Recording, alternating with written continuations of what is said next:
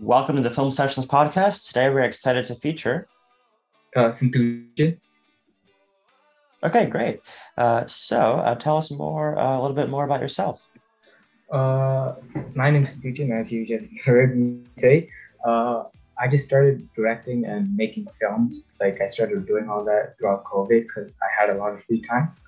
And just because like I like movies, I'm like, oh, let me try making some myself and see where it goes. Yeah, that's great. Um, and tell us more about what inspired you to first get started in filmmaking. At first, it was just uh, I did like writing, so I was like, oh, let me try making a script. So I started writing it, and then I was like, oh, I like doing this. Let me try getting someone to make it. But that took some time, so I'm like, oh, let me just. I have some cameras around my house, so let me try to direct it myself, get some friends to help me out, and which I did, and led me to making this film. Yeah, it's great. And I think like, you know, especially like that kind of mindset can be really interesting because um, like you're just always thinking about, you know, what you could do to, to help in making your movie, you know. Yeah. Yeah, yeah. Um, so tell us more about how you've continued to pursue your, your career and journey in film. Like what stage in your career uh, are you in? Uh, at this point, I'm just still trying to get the skill sets, uh, learn how to do lighting and uh, the audio properly, like color balance when I'm editing my uh, my films and all that.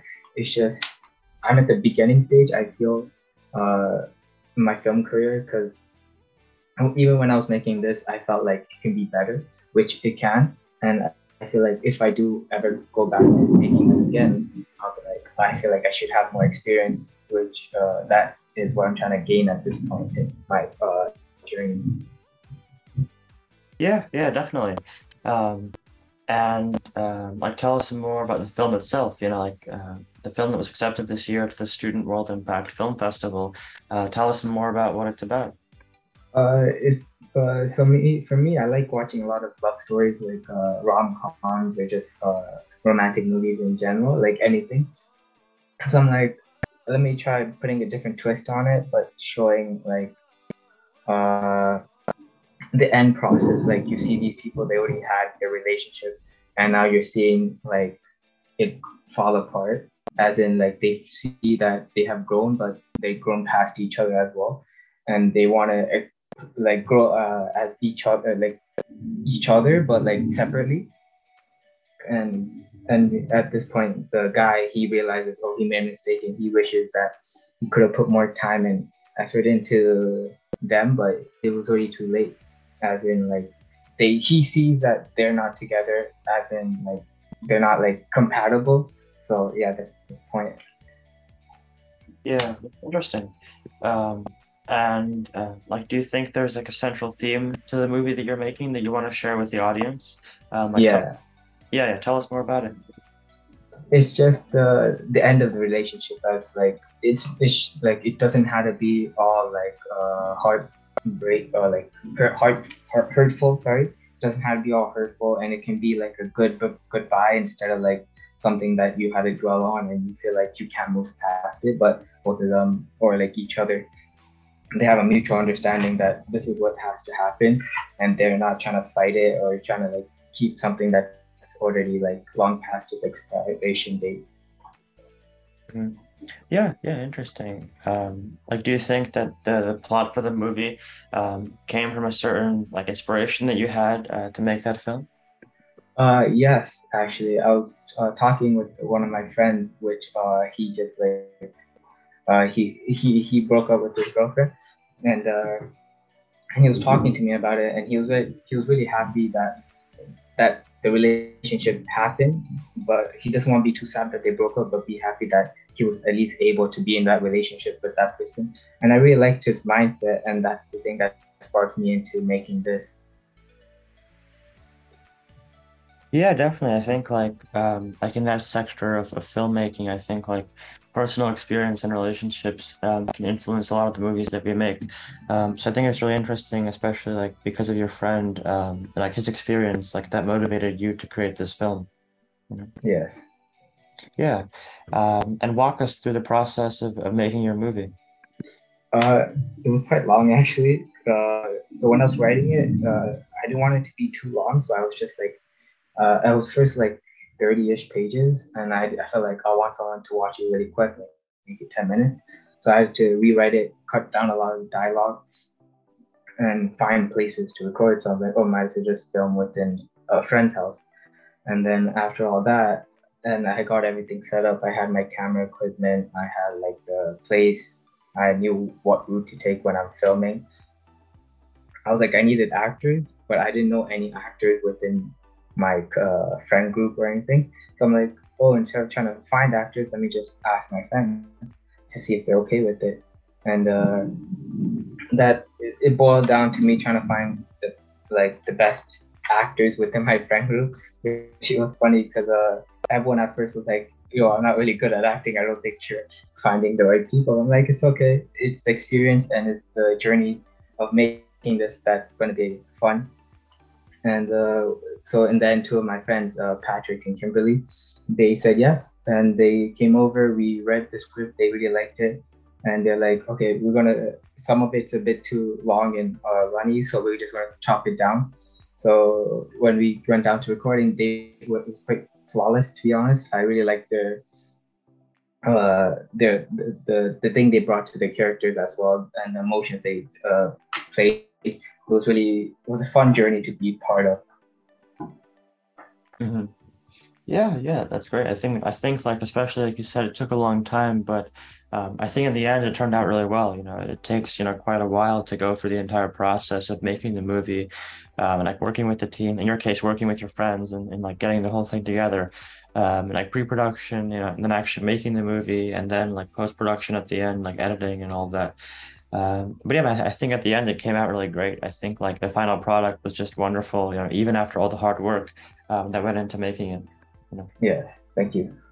Yeah, yeah. Um, and uh, for listeners of the podcast who want to watch your film, um, is it currently online? Yes, it's uh, if you go on Cramix Studios on YouTube, so it's like uh, C R A M I X S T U D I O S uh, Cramix Studios and just type in the stages regret, you should be able to see it. Okay, great. Yeah, definitely. Mm-hmm. And have you made other films in the past before this one, or was this one of your first films? Uh, I made like two other films with some other friends of mine as well, but I, to me, they're just my starting off, and this was something that I really liked. Yeah, that's great, man. I think like um, it came out really well, and I think like you have a really bright future ahead um, to make more movies. Thank you. Yeah. Thank you. Um, so, do you plan to make more in the future? Like, how how is your outlook for the future for making films? Uh, I I do plan to make more at this point. Uh, I'm I'm writing a bigger script, like a, like a one hour ish film in length, as well as multiple miniature movies, and I plan to like make them and release them by like January, February of next year. Mm-hmm. Yeah. yeah. Sounds exciting. Yeah. Um, can you tell us more about that? Uh, so one of the like longer films, uh, one hour films, it's about uh, a baseball movie. It's about this girl. She lost her dad like really like in her high school age, and that's uh, and then she got she was playing baseball before, and then after her dad died, she stopped it because it was really important to them as a family to play baseball to watch her play baseball. Sorry, and because her dad passed away, she felt like continuing playing it would be like uh, would be sad because she wouldn't have her dad beside her. But now and then, like years later, someone else from her high school meets up and he's telling her, "Oh, why don't you play at her team that uh, that's gonna play in like a week?" But she's like hesitant. But her mom pushes her and says that even though your dad's gone, he should he will still love that you kept playing it even though he's not with us. So it's just her trying to get over the emotional burden of losing her father and getting back on her feet. Mm-hmm. Yeah, definitely. I think like um, it, it's very interesting that uh, like that kind of plot line, you know, for what the future could be with your films. Um, I think it's definitely interesting. I, I think I'm, I'm definitely gonna be looking forward to uh, seeing it when it comes out. Thank you. Yeah, yeah. Um, and uh, I know it's a really hard question for a lot of filmmakers out there, uh, but do you have a favorite movie? A favorite movie? Uh, yes, I have actually quite. So for my animated movies, I like uh, the TMNT, the 2007 animated one. And Yeah. for my like live action type movies, I like the Oceans franchise. Oh, interesting. Yeah, that's cool. Yeah. Yeah, yeah. Do, do you think like those movies um, inspire some of your own work? Yes, actually. Uh, for the Oceans, I really like heist movies, so I'm trying to think of a heist movie to write myself, but it's like writing it is really hard because I still gotta take more input and study about it if I can actually like have something concrete. And for TMNT, they're the thing that helped me like they're they're the franchise that helped me like making movies or like watching cartoons or anything. So I feel like that's like my main like uh like help in getting this started. Yeah, definitely. Um, and also, I wanted to ask you, like, as a filmmaker yourself, um, for other listeners to the podcast or like other aspiring filmmakers out there, um, like, what is your advice? Uh, like, not advice, but uh, like, what are some resources you recommend to other student filmmakers out there uh, who are looking to break into the industry? Uh, I recommend asking your friends. There, someone within your friend, friend group will always be down to make a film with you. It doesn't have to be that uh, that good. It just has you just at least as long as you have something, that's better than having nothing. Yeah, definitely. I think I agree as well. Um, and also, I wanted to ask you, like, uh, is there certain like programs or tools or software or like something that you've used that you found to be helpful that you recommend to other people to use? Yes. Uh, when it comes down to editing, I recommend using uh, Premiere, uh, like a photo, not not from photo, uh, uh, from Adobe Premiere.